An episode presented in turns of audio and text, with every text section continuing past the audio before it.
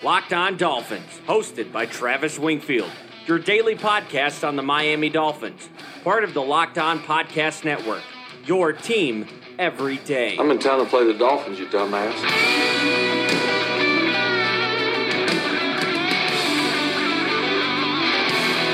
What is up, Dolph fans, and welcome into the Friday, July the 5th edition of the Locked On Dolphins podcast. I am your host, Travis Wingfield, and as always, I am here to bring you your daily dose of Miami Dolphins football. And on today's show, we're going to get back into the Twitter mailbag and answer the rest of your questions. Plus, Christmas came early as the Warren Sharp 2019 NFL Preview magazine is out and in my possession. I'll give you the most interesting facts from Mr. Sharp's Dolphins manifesto and some sobering news involving a current Dolphins defensive tackle. But first, before any of that, I kindly invite each and every one of you to subscribe to the podcast on Apple Podcast, Stitcher, Google Play, TuneIn, wherever you get your podcast from. Go ahead and subscribe, rate and review the show. Those five-star ratings help out the podcast tremendously. Give me a follow on Twitter. It's at Wingfield NFL, the number one follow on Dolphins Twitter, as voted by Dolphins Twitter, and follow the show at Locked On Fins. You can also find my work on fansided.com, where I cover the Pac 12 and college football, and also, of course, lockedondolphins.com, the number one blog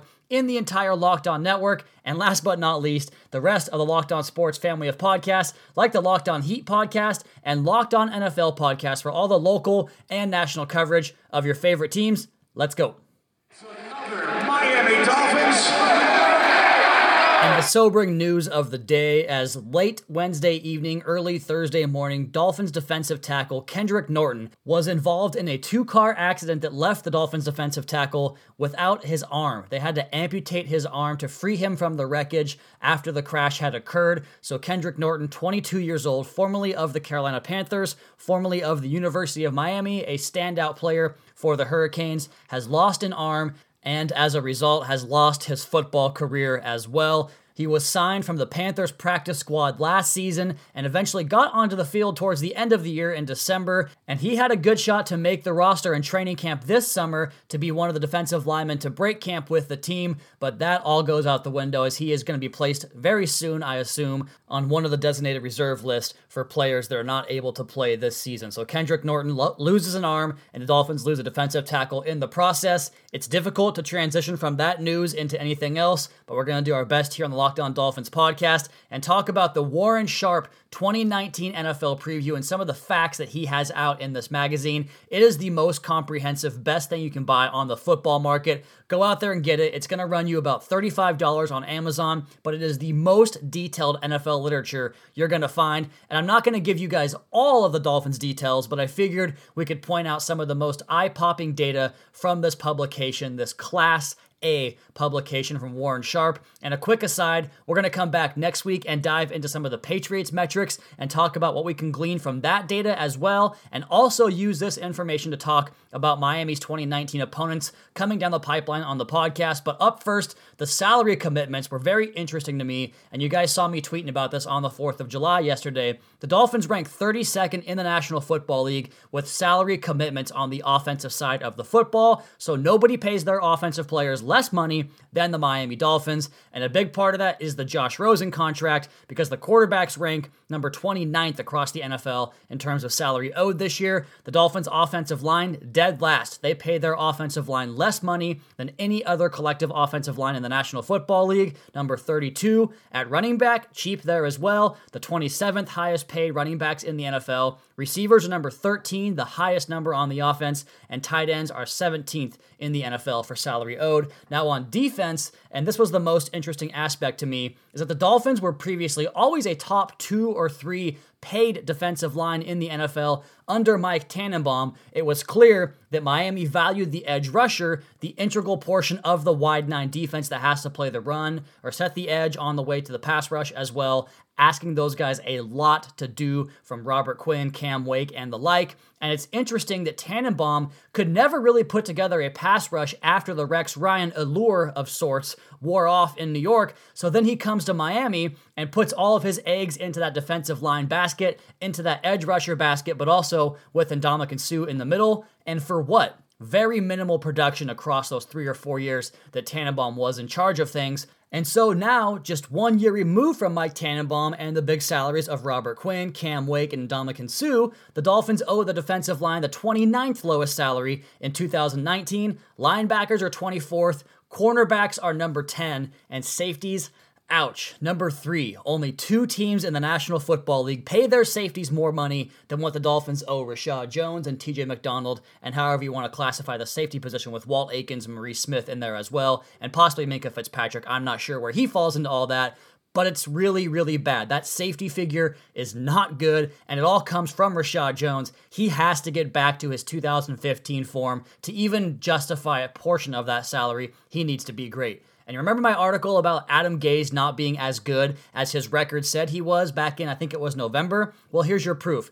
Warren Sharp has this great stat called early down success rate, where you measure the efficiency of certain plays based upon the down and distance. And in that EDSR statistic, the Dolphins had the fifth softest schedule in the NFL last season, yet they ranked 25th in defensive efficiency and 29th in offensive efficiency. So, facing some of the lesser opponents across the league, they themselves were awful pretty much all year long. They were 31st in red zone and third down efficiency. They won the EDSR battle, the, S- the early down success rate battle, only twice all season long, and that's a very good indicator of who's going to win the game. Whoever wins that EDSR battle, they only beat the Titans in week one with all those rainstorms and the backup quarterback and Blaine Gabbert, and they beat the Patriots in week 14 in the miracle game. So not very good efficiency across the across the board for the Dolphins. The Dolphins made 90% of their field goals last year. That was seventh best in football. The opponents made 75% of their field goals. Three out of every four field goals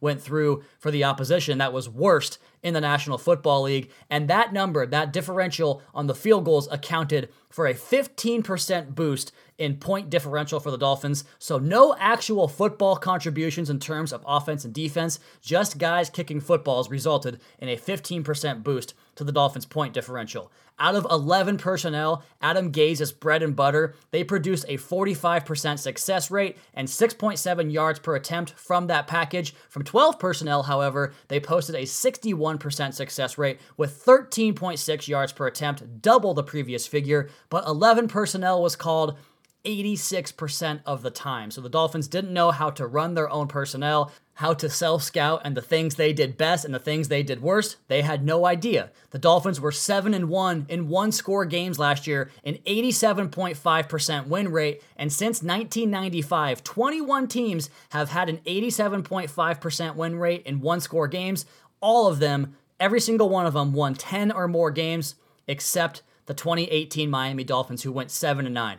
And you might say, well, that shows mettle. It's good to win one score games. Yes, it is, of course, but it always, almost always regresses back to the mean. The following year, after that 87.5% win rate in one score games, the average winning percentage of those 21 teams the following season was 519. It all averages back out eventually, and there is a lot, a lot, lot, lot more interesting information in this magazine. And like I said, I don't want to give it all away, but you can bet we are going to refer to this Warren Sharp 2019 NFL Preview Mag many, many times on this podcast. It's right up my alley. The analytics stuff is fascinating to me with this Miami Dolphins football team. And as you are battling through your 4th of July hangover on the 5th of July here for this Friday podcast, we're going to crank the levity back up here on the next portion of the show and come back with your Twitter questions on the mailbag and get to the rest of all of those questions here next on the Locked On Dolphins podcast at Wingfield NFL at Locked On Fins.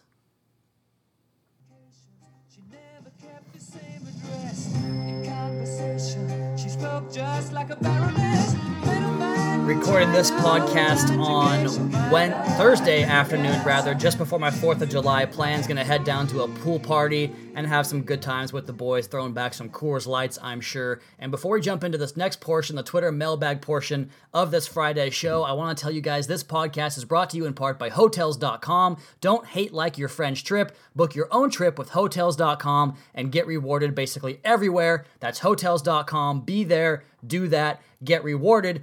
And we're going to jump back into the Twitter mailbag from yesterday's show. I put the call out on Twitter. I didn't get many responses, so I retweet it, and then you guys come back and bombard me with these questions. So let's go ahead and get into these because, like I said, I love the content that you guys help me produce on the show here. And what a great segue that last song was into this question from Miami at Devon underscore Dolphin. What's your favorite Queen track? I'm going to go with another one bites the dust, just that bass line. It's really easy to kind of tap your foot to. It's a great windows down song, which is really the most important thing about music. How great does it sound with the windows down going down the highway at 70 miles an hour? Next question here from Dixon Tam at Dixon Tam. Which Dolphins player do you think will have the best chance of making it to the Pro Bowl next season? I'm guessing it's not a long list. It's got to be Xavier Howard because now that he's in the public eye with a big contract, he made the Pro Bowl last year, so he already has that recognition. But it's more about name brand recognition. And now that Howard has the big contract, people are going to pay attention to him. People are going to know who he is. So it's easily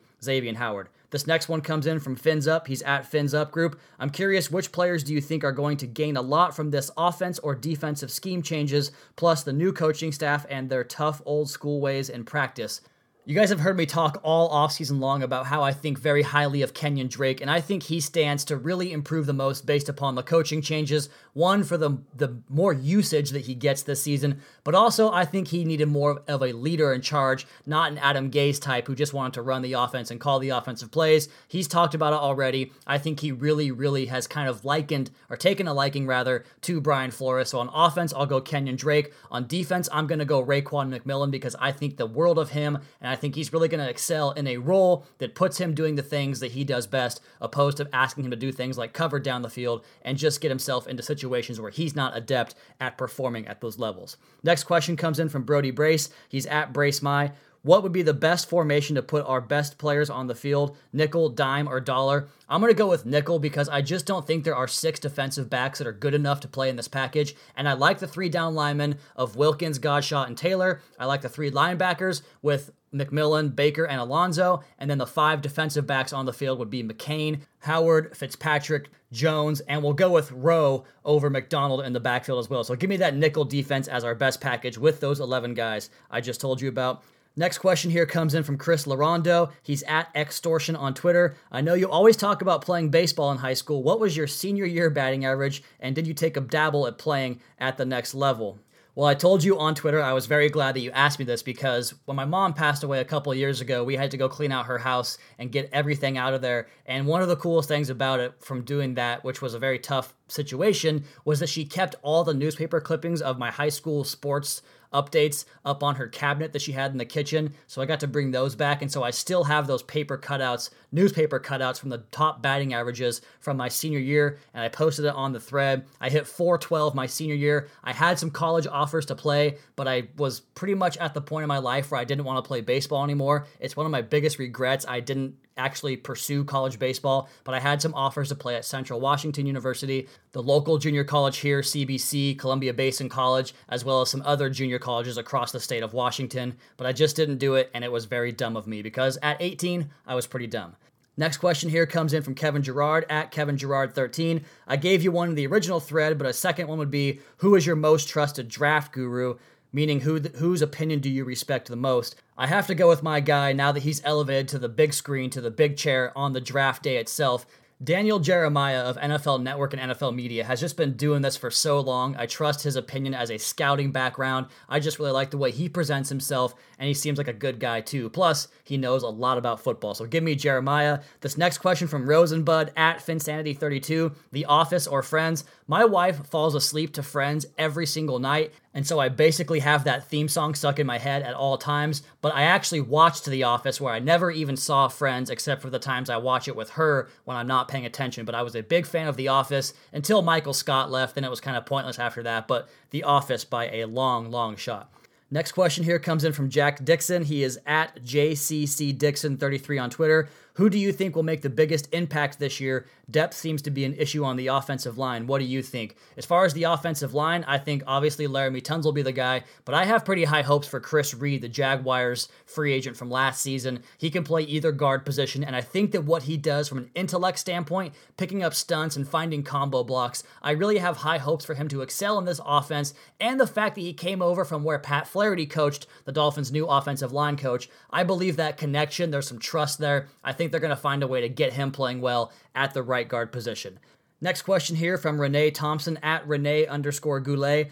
Just went to the Hall of Fame with my little girls. What are the chances that Zach gets to join Jason Taylor in the Hall of Fame? I think it's hard to say because I think he belongs there. Should have been in the Hall of Fame already, as I'm sure most of you guys do as well, being Dolphins fans. And it's really hard to ignore the stats. I think eventually, kind of the way it happened with my Mariners and Edgar Martinez, he finally gets in. I think enough push, enough of a propaganda from all of us as Dolphins fans to make that push to the Hall of Fame. I think he eventually will get in. It just might take a little while, but I do think that eventually Zach Thomas does get into the Hall of Fame. Okay, let's go ahead and head into our last break here and we'll answer the rest of these questions on the other side of the podcast. But before we do that, I want to tell you guys about Untuck It and their fantastic shirts that are specifically designed to look great untucked and feel comfortable at work or on the weekend. I wore my Untuck It shirt yesterday to an event with the wife and I looked fantastic on the patio drinking wine, looking good, no tucking, no tailoring required. Go to untuckit.com, use promo code MBA to get 20% off your order. That's untuckit.com promo code MBA, and we're going to come back and answer the rest of your Twitter questions here on the Locked On Dolphins podcast at Wingfield NFL at Locked On Fins.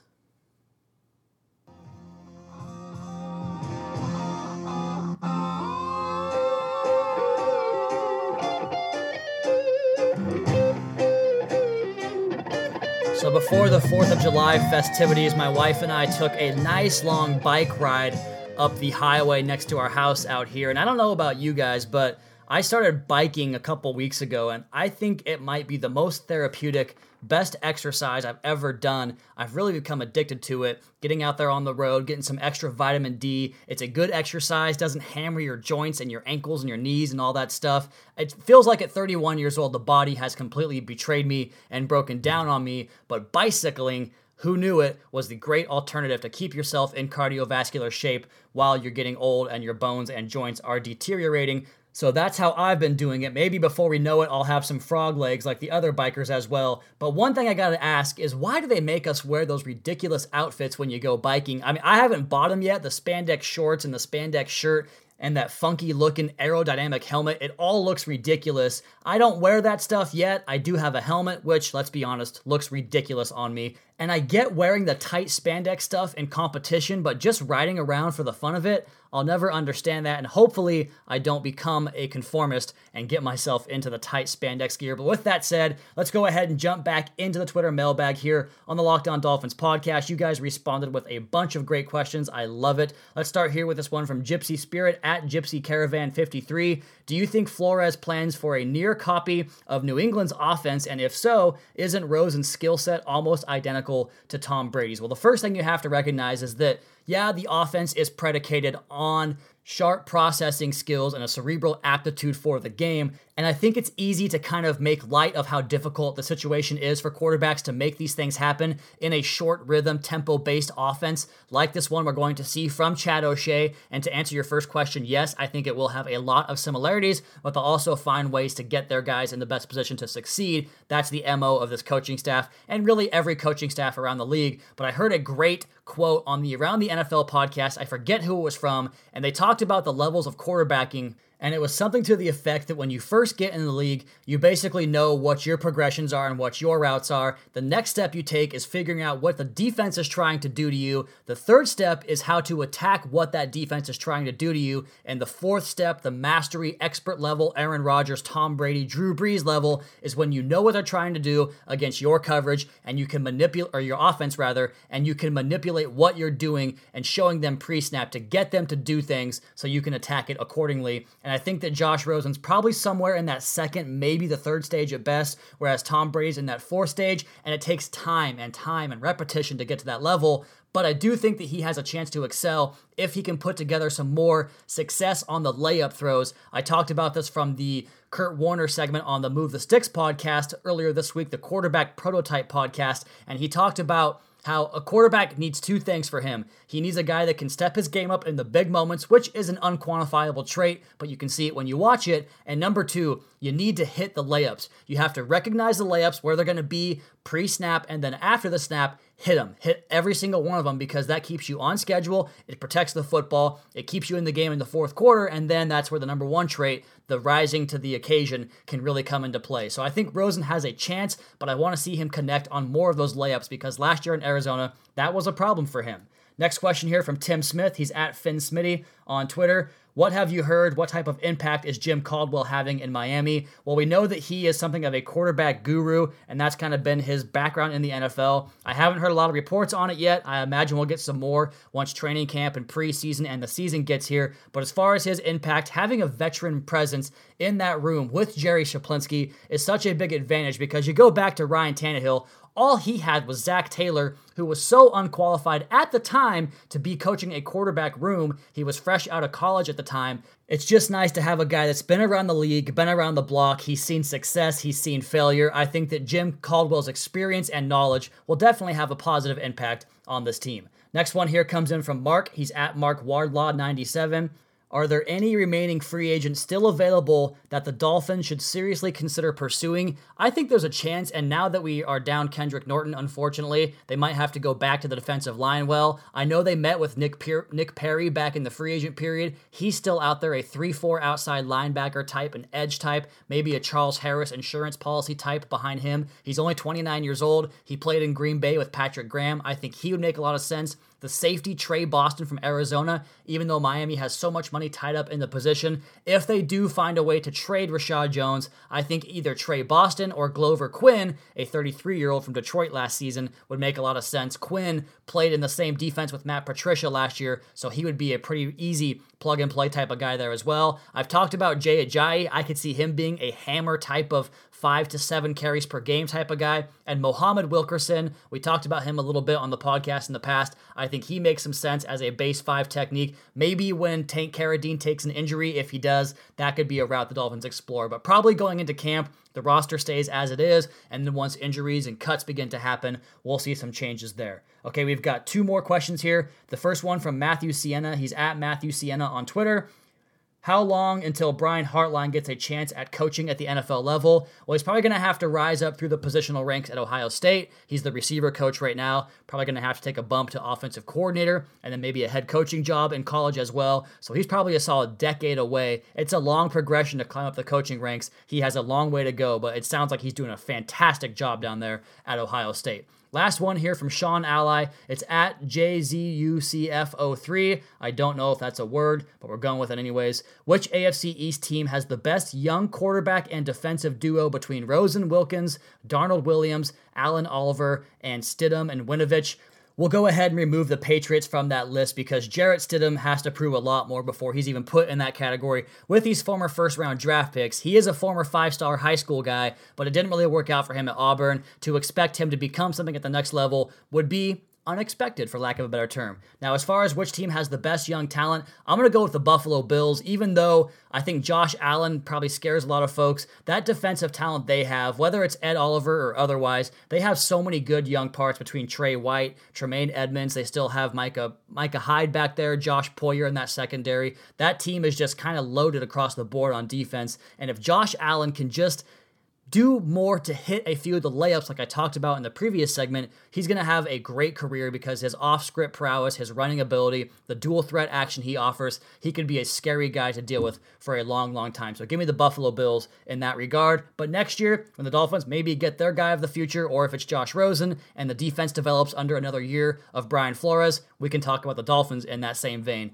next year. Okay, we're going to cut the podcast right there. I want to tell you guys first about Grip 6 belts. Today's show is brought to you in part by Grip 6 belts and their ultra lightweight belts with no holes, no flap. It's a great gift for your dad, your grandfather, your son, your brother, your uncle, anyone out there wearing a belt. Gotta check out Grip 6. They have a special offer for you right now at grip6.com slash lock. That's grip6.com slash lock. And we're going to go ahead and get out of here on this July the 5th edition of the Locked On Dolphins podcast. Thank you guys for sticking around with me during the dead period of the offseason. We're almost there for training camp, positional battles, and previews, and all that fun stuff coming down the pipeline here on the Locked On Dolphins podcast, your daily dose. Also, please be sure to subscribe to the podcast on the Apple Podcast app. Leave us a rating, leave us a review. Check out the other Locked On Sports family of podcasts for all your local and national coverage of your favorite teams. You can follow me on Twitter at Wingfield NFL, the show at Locked On Fins. You can find my college football Pac 12 writing on fansided.com and keep up to date on the Daily Dolphins blog over at lockedondolphins.com. You guys have a great weekend.